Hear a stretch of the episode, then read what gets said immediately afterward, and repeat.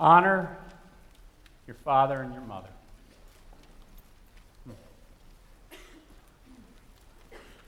A lady was teaching a children's message in the service one day, and she was handing out Valentine's. It was close to Valentine's Day. And she said to the children, uh, well intentioned but mistakenly, give these to your parents or to someone you like. and the truth is, as we come to this subject, it is filled with emotion, with guilt, with questions, with complexities. Wow. But what I hope you'll see this morning is it also comes with a promise. And if we can understand what God wants us to understand in the fifth commandment, I think it can be absolutely freeing. It can change our lives. So, uh, just a couple of things of housekeeping. Uh, first, just some human errors on my part. If you take out your message notes, what you're going to see is that uh, there is an October 10th date, and I just wanted you to know that I do realize what day in history it is. It's October 13th, so would you mind fixing that? And then in some of your notes, someone showed this afterwards, if that wasn't enough, that in some of your notes at the bottom, it's how do we put number one into practice. So outside of that, these notes are perfect, and uh, you'll, you'll find them very helpful. But if you could fix those for me, that'd make me feel a lot better if you happen to need to make those changes. Now, as we come to this subject, here's what I want you to see this morning. If you'll turn your notes over to the back, here's what I want you to see. We've been learning this just by way of review. In the last four weeks, we have covered the first four commandments. And if you see there, the note above them is the first four teach how we're to relate to God. They're all about how we relate to God. You shall have no other gods before me or besides me, is number one. You shall not make idols in the form of anything that take my place or substitute my place in your heart.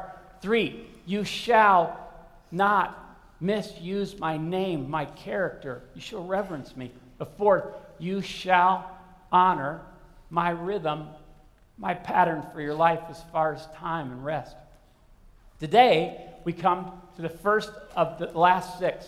And if you're following along in the notes there at the, at the back there, you'll see that the last six teach how we're to relate to others.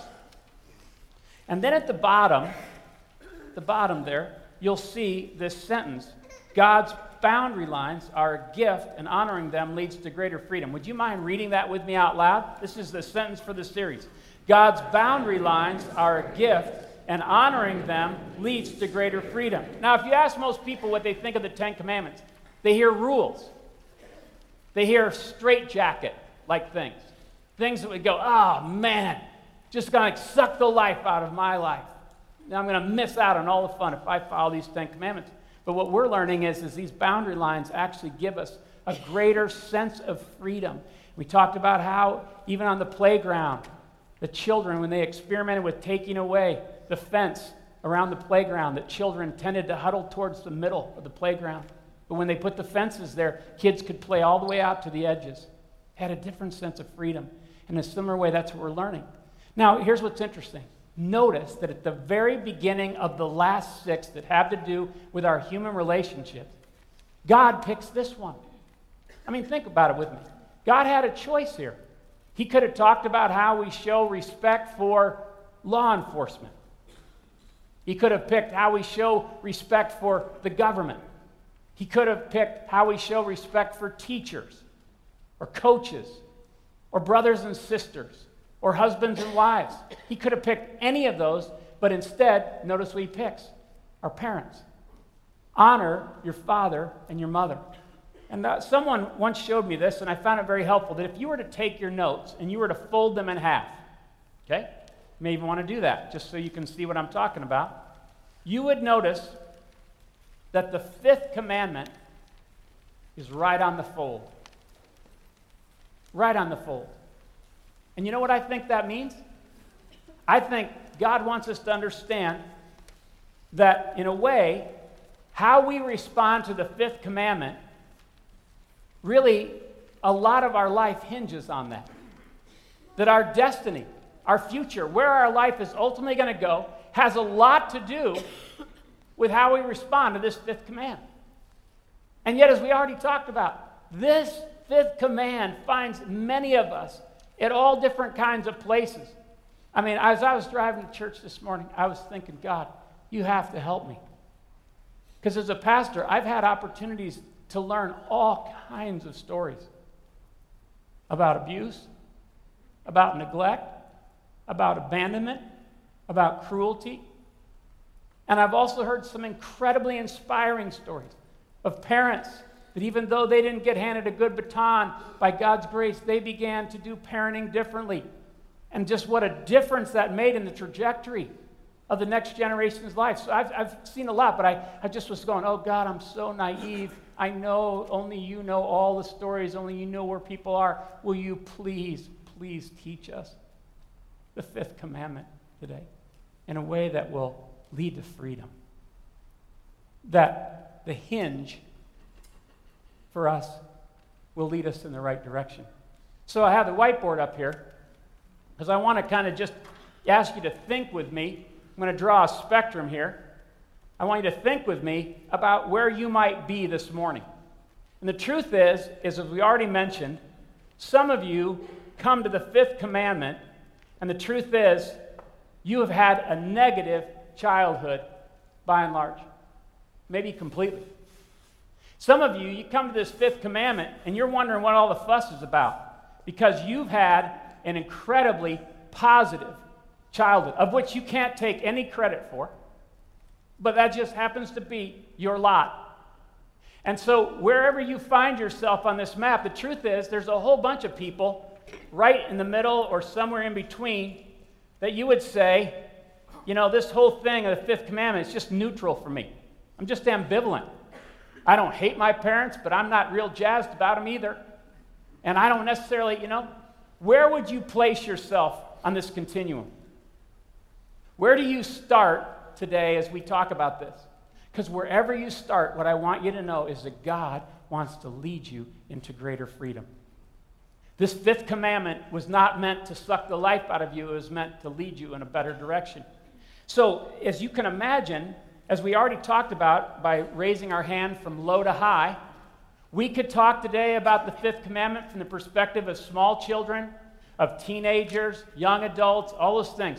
What I'm going to do today is I'm going to talk primarily about the fifth commandment from the perspective of what do we, as grown children, as adult children, how do we understand the fifth commandment? And if you're following along in the notes on the front side, I want you to see that even in the Old Testament, when this command was first written, number five addresses children, particularly adult children.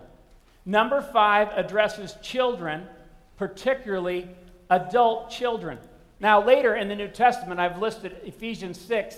Later, the Apostle Paul will apply this to smaller children. He even uses the word for younger, smaller children. But here, the word can easily be understood as adult children. And what I want you to see is that there is a lot of application for us as adults. In fact, in some ways, it becomes more complex.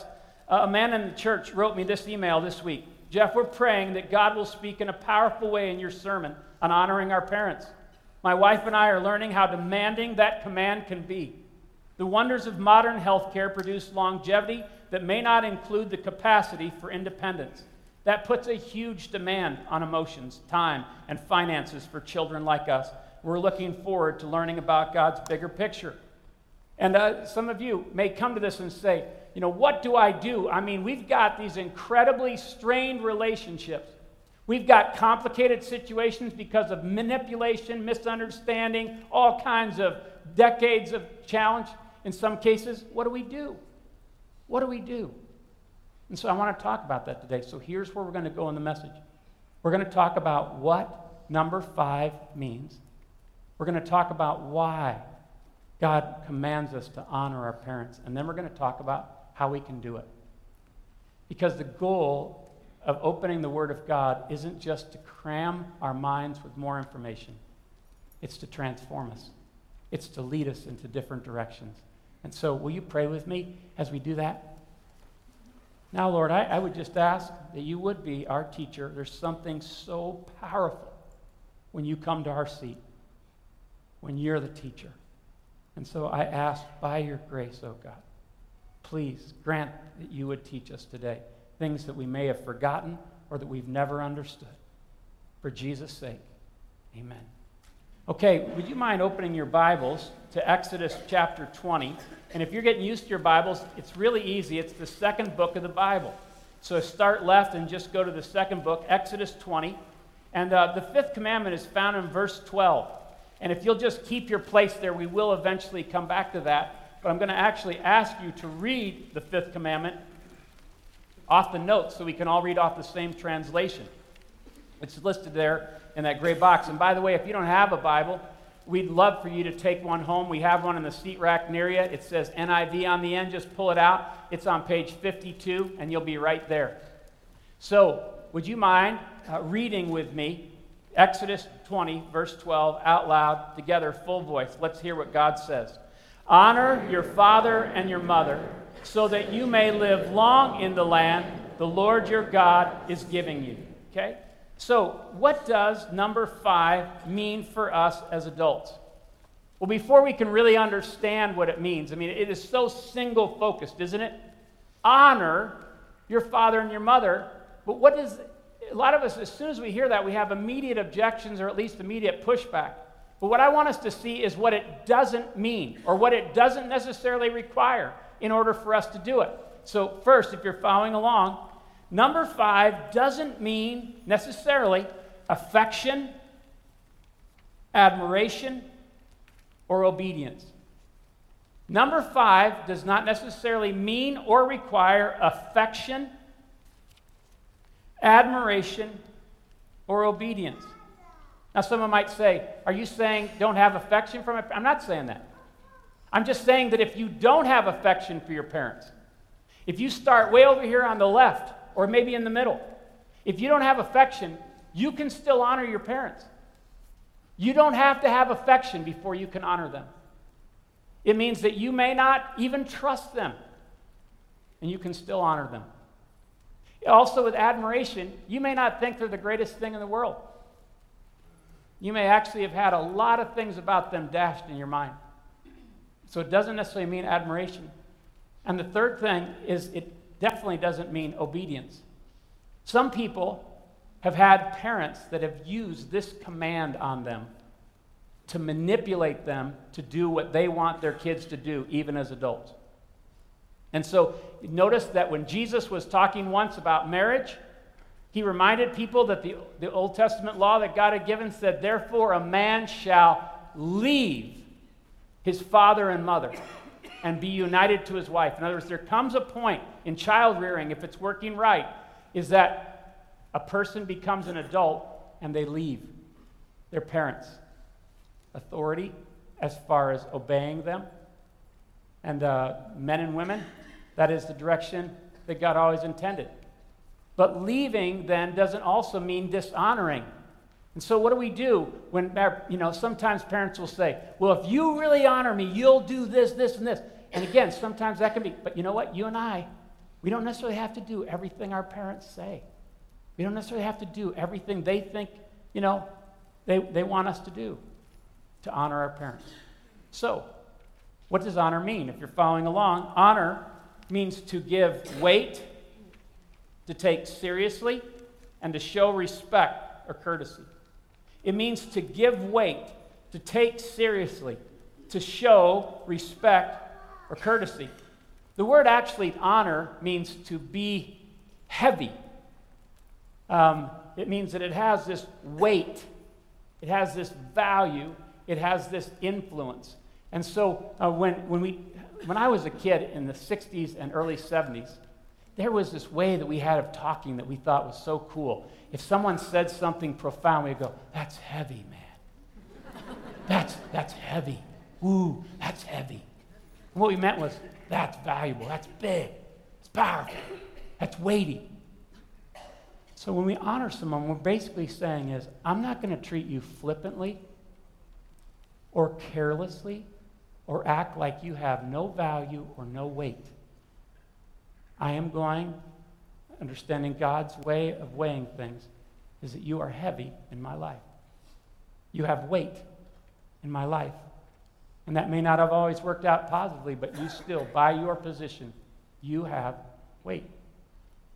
So, again, thinking about how we show, at a minimum, courtesy and respect is a powerful thing. When we're actually honoring someone, we would never think of showing discourtesy or treating them different than as someone who is honorable. But notice this what it means, and you may not like this, is that he commands us to always, always honor them if you're following along. He commands us. In other words, it's not a suggestion. It's not, hey, if you're looking to be an extra credit Christian, he commands us to always, always honor them. Do, do, I mean always honor them by doing what they say? No, I mean always, always as far as age. From here all the way up to here. In other words, no matter what your age is today, this command still applies. No matter what my age is. No matter whether or not you had a good parent or a bad parent, this still applies. He commands us. And that begs the question why? Some of you, no kidding, this, this probably feels kind of cruel. And you need some explanation. Why, did, why does God, why did He pick this? Why is this so important to Him? What is He after? So let's talk about that. Why are we to honor our parents? Notice I said earlier that while this comes with emotions and guilt and complexity and questions, it also comes with a promise. So, did you notice the promise there in verse 12 if you were living? So that you may live long in the land, if you're following along. The promise is so that you may live long in the land. Now, I already told you that um, this was found in a couple other places, and if I didn't tell you, I meant to tell you. So, Deuteronomy 5, verse 16, look at the other place it's found. The Ten Commandments are in Exodus 20 and Deuteronomy 5. So let's read this together. Honor your father and your mother as the Lord your God has commanded you, so that you may live long and that it may go well with you in the land the Lord your God is giving you. And so look at Ephesians 6, 2 and 3 as well. Let's read this together. Honor your father and mother, which is the first commandment with a promise, so that it may go well with you and that you may enjoy long life on the earth. So one of the reasons why is because God says, look, when you honor your parents, you are putting yourself in a position where you're going to be more prone to live longer. You're not going to like, I mean, how many people have watched when they dishonored their parents and they lived a life that was so dishonoring that they just were on a collision course for destruction? Things, I mean, all kinds of possibilities went up. Now, God is not saying that people that honor their parents will never die young. But he's saying, so that you basically are putting yourself in a position. But more than individually here, he's not just talking individuals. As United States people, we tend to hear everything for the individual. These people would have heard it for the group, they would have heard it for the nation. So, what God was saying is, look, I just led you out of Egypt, which is one of the reasons you can trust me. And now I want to give you these commands, these boundary lines. And you're going to be led into the promised land. And I, I've prepared the promised land for you. I want you to know my blessing. But one of the things that'll be big is that if you will learn how to honor your parents and honor your elders, what'll happen is, is that you will be able to have the kind of nation that will last a long time. It'll be healthy. Think about the converse with me. The opposite. If you and I decided today as a nation to say, I'm not honoring my parents anymore. Let's all be agreed about that. What would happen to our nation? We would be on a collision course for destruction. Anybody noticing there are signs of this? So we are in a culture that has said it's okay. You know, I make up my mind who I honor, when I honor, how I honor. And God says, no, no, no. You need to understand there is something built in to the universe that you got to pay attention to. And that leads to the second thing, if you're following along, and that is that in God's moral order, we learn, or we're meant to learn, proper respect for authority in the home. So in God's moral order, we learn authority in the home. That's really where God always intended it to be learned. This implies that the fifth commandment is not just something that parents can use as a stick on their kids. It means that parents need to learn how to live honorably just like in the marriage passages, Husbands are to love their wives and not just demand that their wives cooperate with them. Same thing here. Parents, we have a heavy, heavy, weighty responsibility. That's why in Ephesians it says, Fathers, do not exasperate your children, do not frustrate them. Do not make this one of those things where it is all mechanics. Come on. But also, at some point, we're going to have to learn to honor authority and God's moral order, His divine order. You probably know this, but there is an order in this world. I talked about it a few weeks ago. What if in our solar system, one of the planets decided to say, I just don't like this orbit anymore? I think I'm going to do it on my own. I just, would it affect the solar system? Yeah. You know what? If the Earth, on its axis, we decided to shift even one inch and not honor the order that the Earth was made, we would either burn up or freeze completely. There is a moral order that God has built in. And when you and I begin to understand and respect that, and understand that He has an order of authority, and that the better we line up our lives with that, you know what, friend? If you, if you decide to kick against it, you can do that. But what you're going to find out, it's not going to work real well. It may work for a while. But there is a moral order built into the fabric of this world. And, and people, even that don't believe in God, are coming to understand that. So, what this basically means is as we honor our parents, we honor God and His design for us. As we honor our parents, we honor God and His design for, the, for us. So let me just go back to this again. Why are the first four commandments placed ahead of the last six? Because if we don't get our relationship with God right, we will not be able to do the last six the same way. That if we do not understand our place under God's authority and under a relationship with Him that He meant for us, we will be frustrated when we try and do these other ones. It's not that we can't still do them, but it will not be the richness that God intended. And so we need to learn how to do that. And I was trying to think of how could I make this, you know, how could I make this stick a little bit longer in our minds? And so I went out and got a cardigan sweater.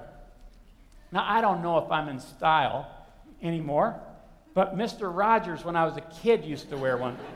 So I thought, you know, I'm just going to show this because I remember years ago someone showing this to me. I've never, ever forgotten it. So, this cardigan sweater, as you know, if I can get it on, this cardigan sweater, when I pull it here, it kind of looks like it's got a certain order to it, doesn't it, with these buttons? And so, uh, again, I can, I can say, you know, all right, but what if I said, you know, I don't like that order? I don't think I'm doing that. I'm going to be cool.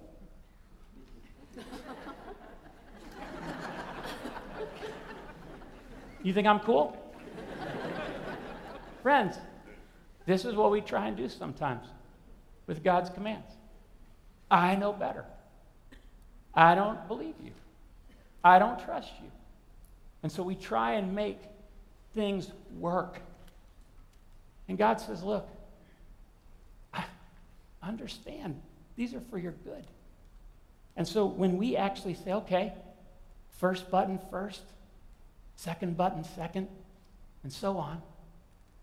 Man, does the cardigan sweater fit better? And, you know, again, this is what God wants us to keep in mind. These commands are not just cavalier things, these are they're wiser than we can possibly imagine. And did you notice that He gives us the command? Why? To make our life miserable? So that it may go well with you. God really does want our life to go well.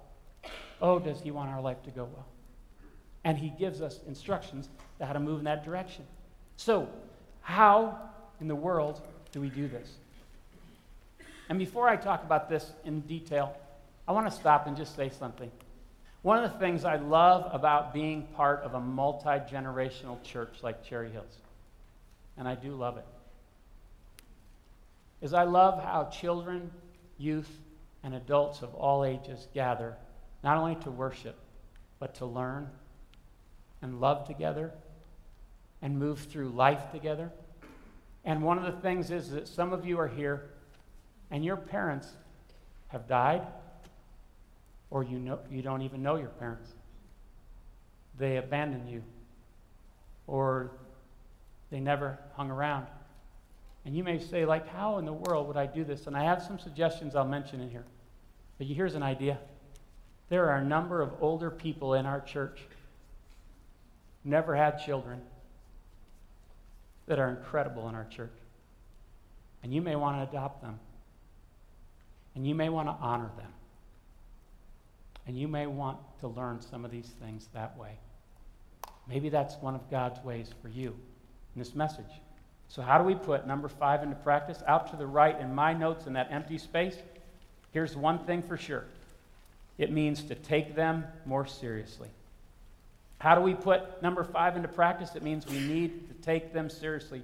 If we're going to give weight to, if we're going to give value, if we're going to make them more heavy in our lives than they've been, instead of treating them carelessly, flippantly, or just, you know, in an ambivalent way, we're going to have to see them having more weight in our life under God's design.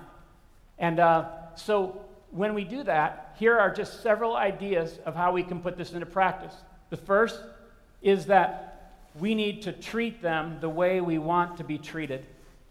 We need to treat them the way we want to be treated. Maybe a, a story from Grimm's fairy tale will help. It's helped me. Once upon a time, there was a little old man. His eyes blinked and his hands trembled, and when he ate, he clattered the silverware distressingly, missed his mouth with the spoon as often as not, and dribbled a bit of his food on the tablecloth. Now, he lived with his married son, having nowhere else to live, and his son's wife was a modern young woman who knew that in laws should not be tolerated in a woman's home. I can't have this, she said.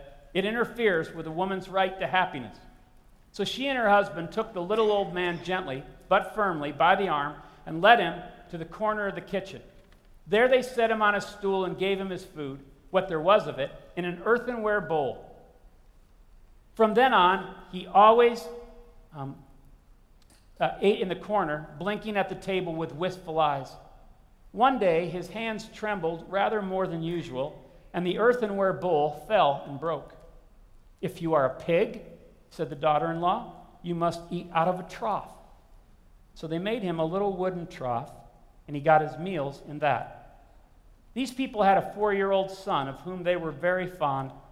One supper time, the young man noticed his boy playing intently with some bits of wood and asked what he was doing. I'm making a trough, he said, smiling up for approval, to feed you and mama out of when I get big. the man and his wife looked at each other for a while and didn't say anything. And then they cried. And then they went to the corner and took the little old man by the arm and led him back to the table. They sat him in a comfortable chair and gave him his food on a plate, and from then on, nobody ever scolded when he clattered or spilled or broke things. Because they realized is that the way we treat our parents is the way we better expect to be treated ourselves. That when you and I practice dishonor, we remove honor from our families and our culture. I want to ask you a question. Be real honest. Do you respect people that dishonor their parents?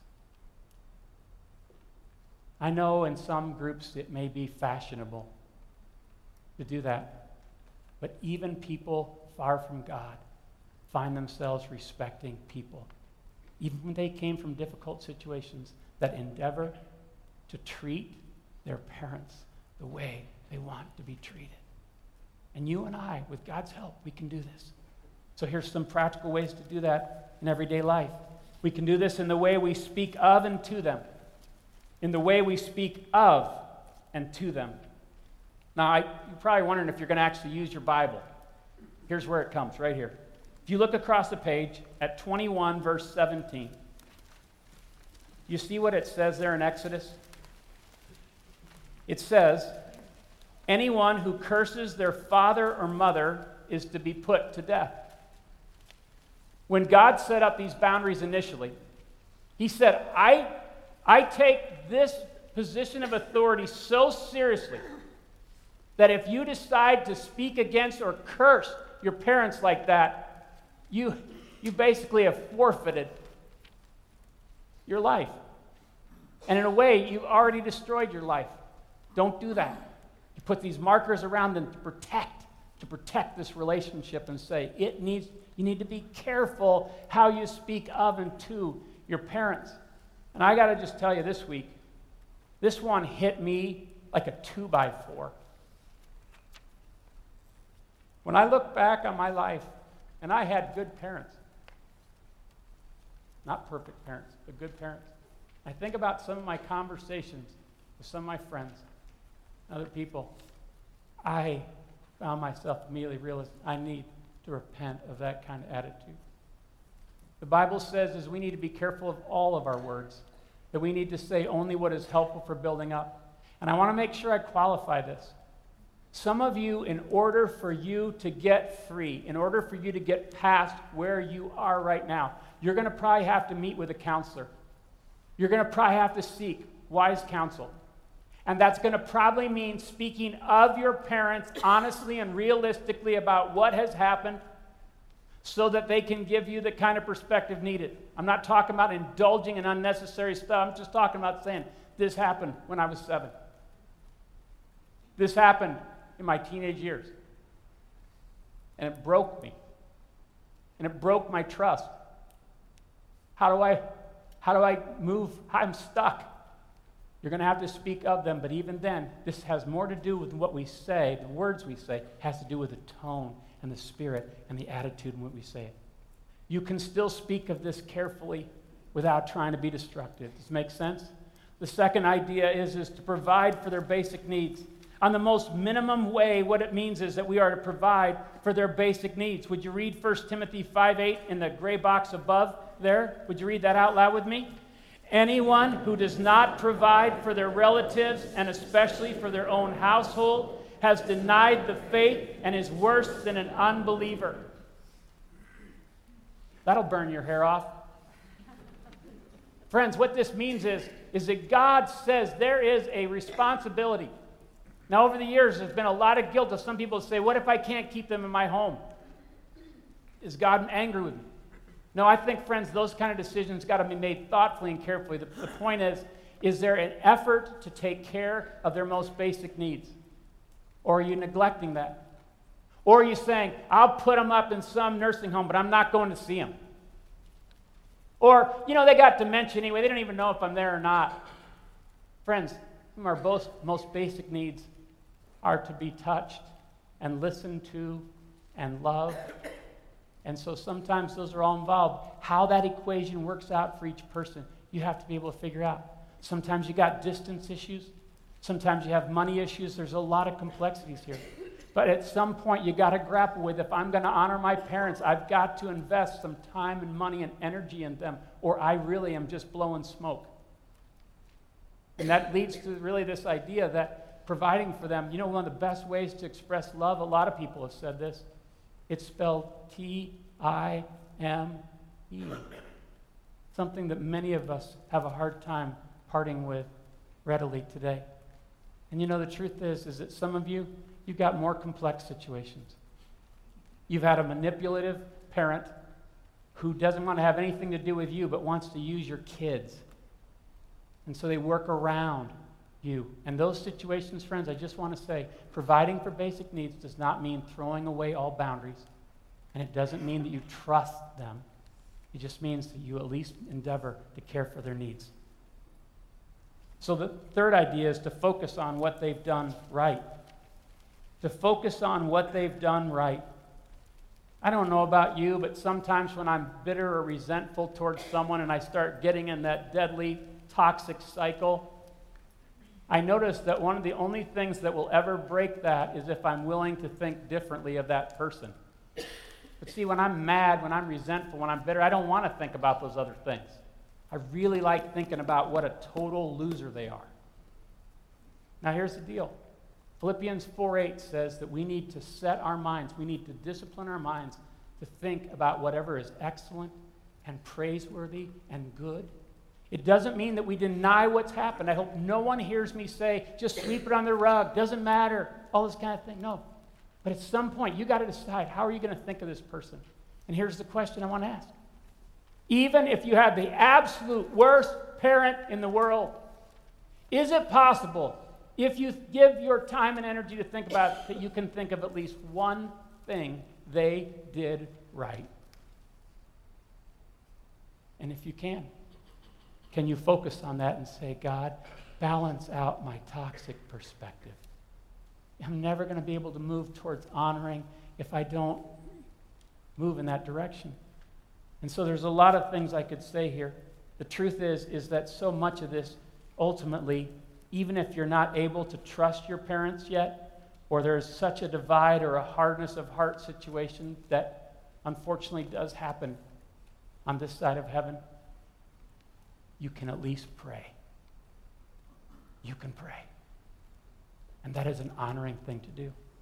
The second thing kind of leads to that, and that is to forgive them for the ways they failed us. To forgive them for the ways they failed us. You know, Matthew 16, 19, have you seen this verse? Jesus says, I will give you the keys of the kingdom of heaven. Whatever you bind on earth will be bound in heaven, and whatever you loose on earth will be loosed in heaven. This may be a mysterious verse to you, but the idea is, is there's something that gets bound by unforgiveness and something gets loosed by forgiveness. The word forgiveness means to release and untie. And some of you are going, if I forgive them, they're going to have the impression that what they did to me wasn't wrong. No, no, no. Forgiving is different than trusting. You can forgive and not necessarily have to be able to trust them.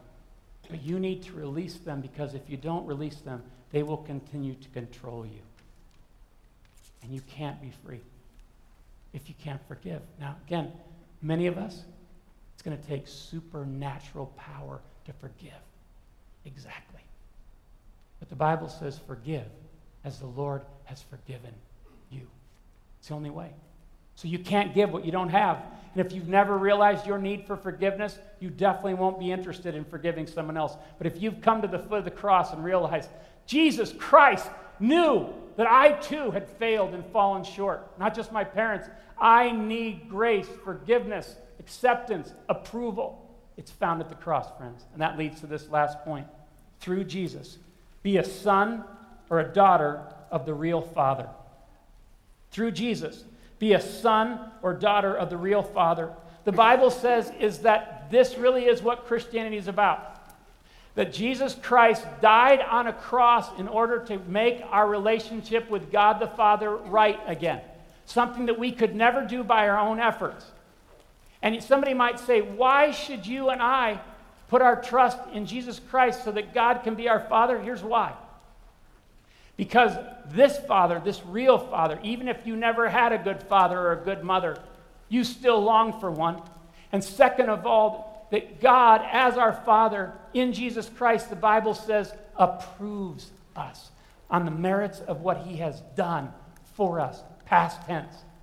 Therefore, when you and I approach God, we no longer have to scramble and grasp for approval. We are approved, we are accepted.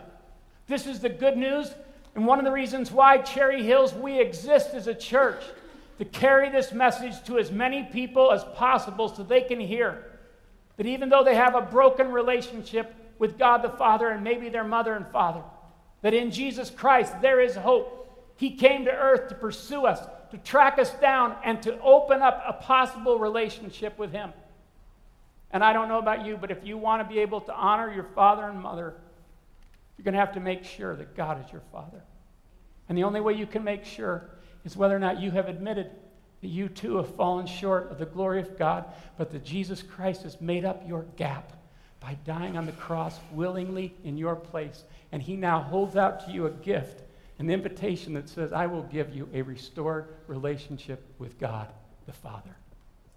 He loves you, He accepts you, He approves you, and He will teach you how to look at the rest of your relationships differently. I've talked to more people that have said, I never was able to look at my parents correctly until I met the Lord. My dad did not have the father he hoped for and expected. Through a whole bunch of things, my grandfather did not know how to express affection. He did not know how to affirm, he was more critical. And there was just a bunch of stuff. So my dad grew up longing for the approval of his dad and wishing that his dad would affirm him. And his dad, really, in many ways, never was able to do that. So my dad, now as a young pastor, he realizes that he is filled up with resentment for his dad. He cannot love his dad, let alone honor him. And so he just found himself, you know, that's a bad deal when you're trying to lead people in God's way. So in his prayer times, sometimes he would just say to God, I can't do it. I can't honor my father. And one day he said during prayer, across the ticker of his mind came this thought even if you can't love your dad, will you let me love him through you? My dad had to think about that because he wasn't sure he wanted his dad to be loved by God. So he began to just tell God, You're going to have to help get me there. And over a period of weeks and months, I don't want to make this sound like it was over a period of time, God began to soften my dad's heart, and he began to pray that his dad, even though he hadn't known it from his dad, that his dad would know the love of God in increasing measure. And it got to the place where he actually began to picture in his mind as he was praying semi trucks full of God's love being delivered to my grandpa and poured out on him. What my dad noticed is not that his dad changed that much, but something began to happen inside of him. His heart started to get larger. His mind started to think of things that he had not ever understood about his dad before or had forgotten or had purposely overlooked. He remembered that his dad had been beaten as a kid and kicked out of the house when he was 13 years old. And he began to look at his dad with eyes of mercy, mercy he never had before he turned to Christ. And that was the beginning. And when my grandfather died on Christmas Day, 1986, everything wasn't perfect. My dad knew that he had honored his dad in the way that God had asked him to. Some of you, your parents have died, and you may say it's too late for me. You may want to write a letter to them, and with a trusted friend, pour out your heart of what you need to say to your parents, but God can help you honor your father and your mother. And my prayer is, is that as you leave this place today, across the ticker of your mind will come ideas and ways that you can be a blessing to them, even if they weren't a blessing to you. And one of the ways we thought we'd end the service today is I asked my parents if they would be willing to come and pray. Some of you know that my dad was the pastor here for six, 16 years, and he's wondering where his wife went. and, uh, and I am too.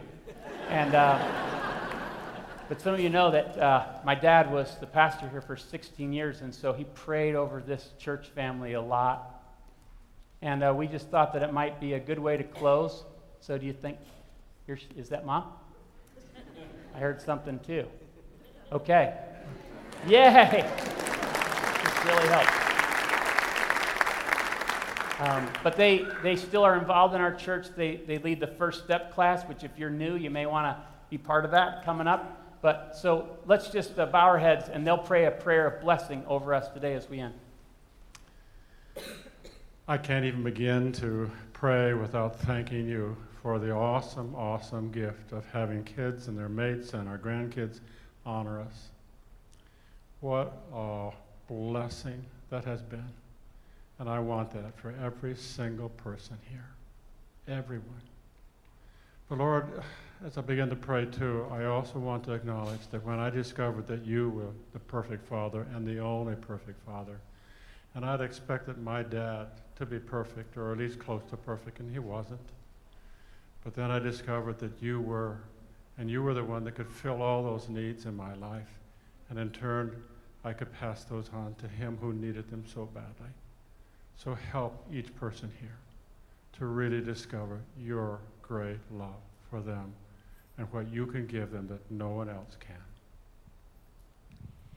We do want to thank you, Father, for the parents who have been a positive example in their lives for their children through uh, affirming them, supporting them, nurturing them in your word, and praying for them.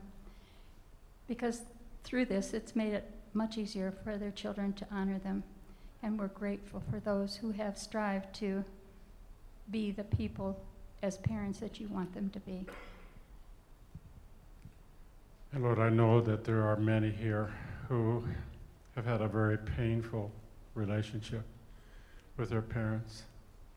Some who've been verbally abused, sexually abused, physically abused, uh, shamed, rejected, abandoned, all kinds of painful, painful things.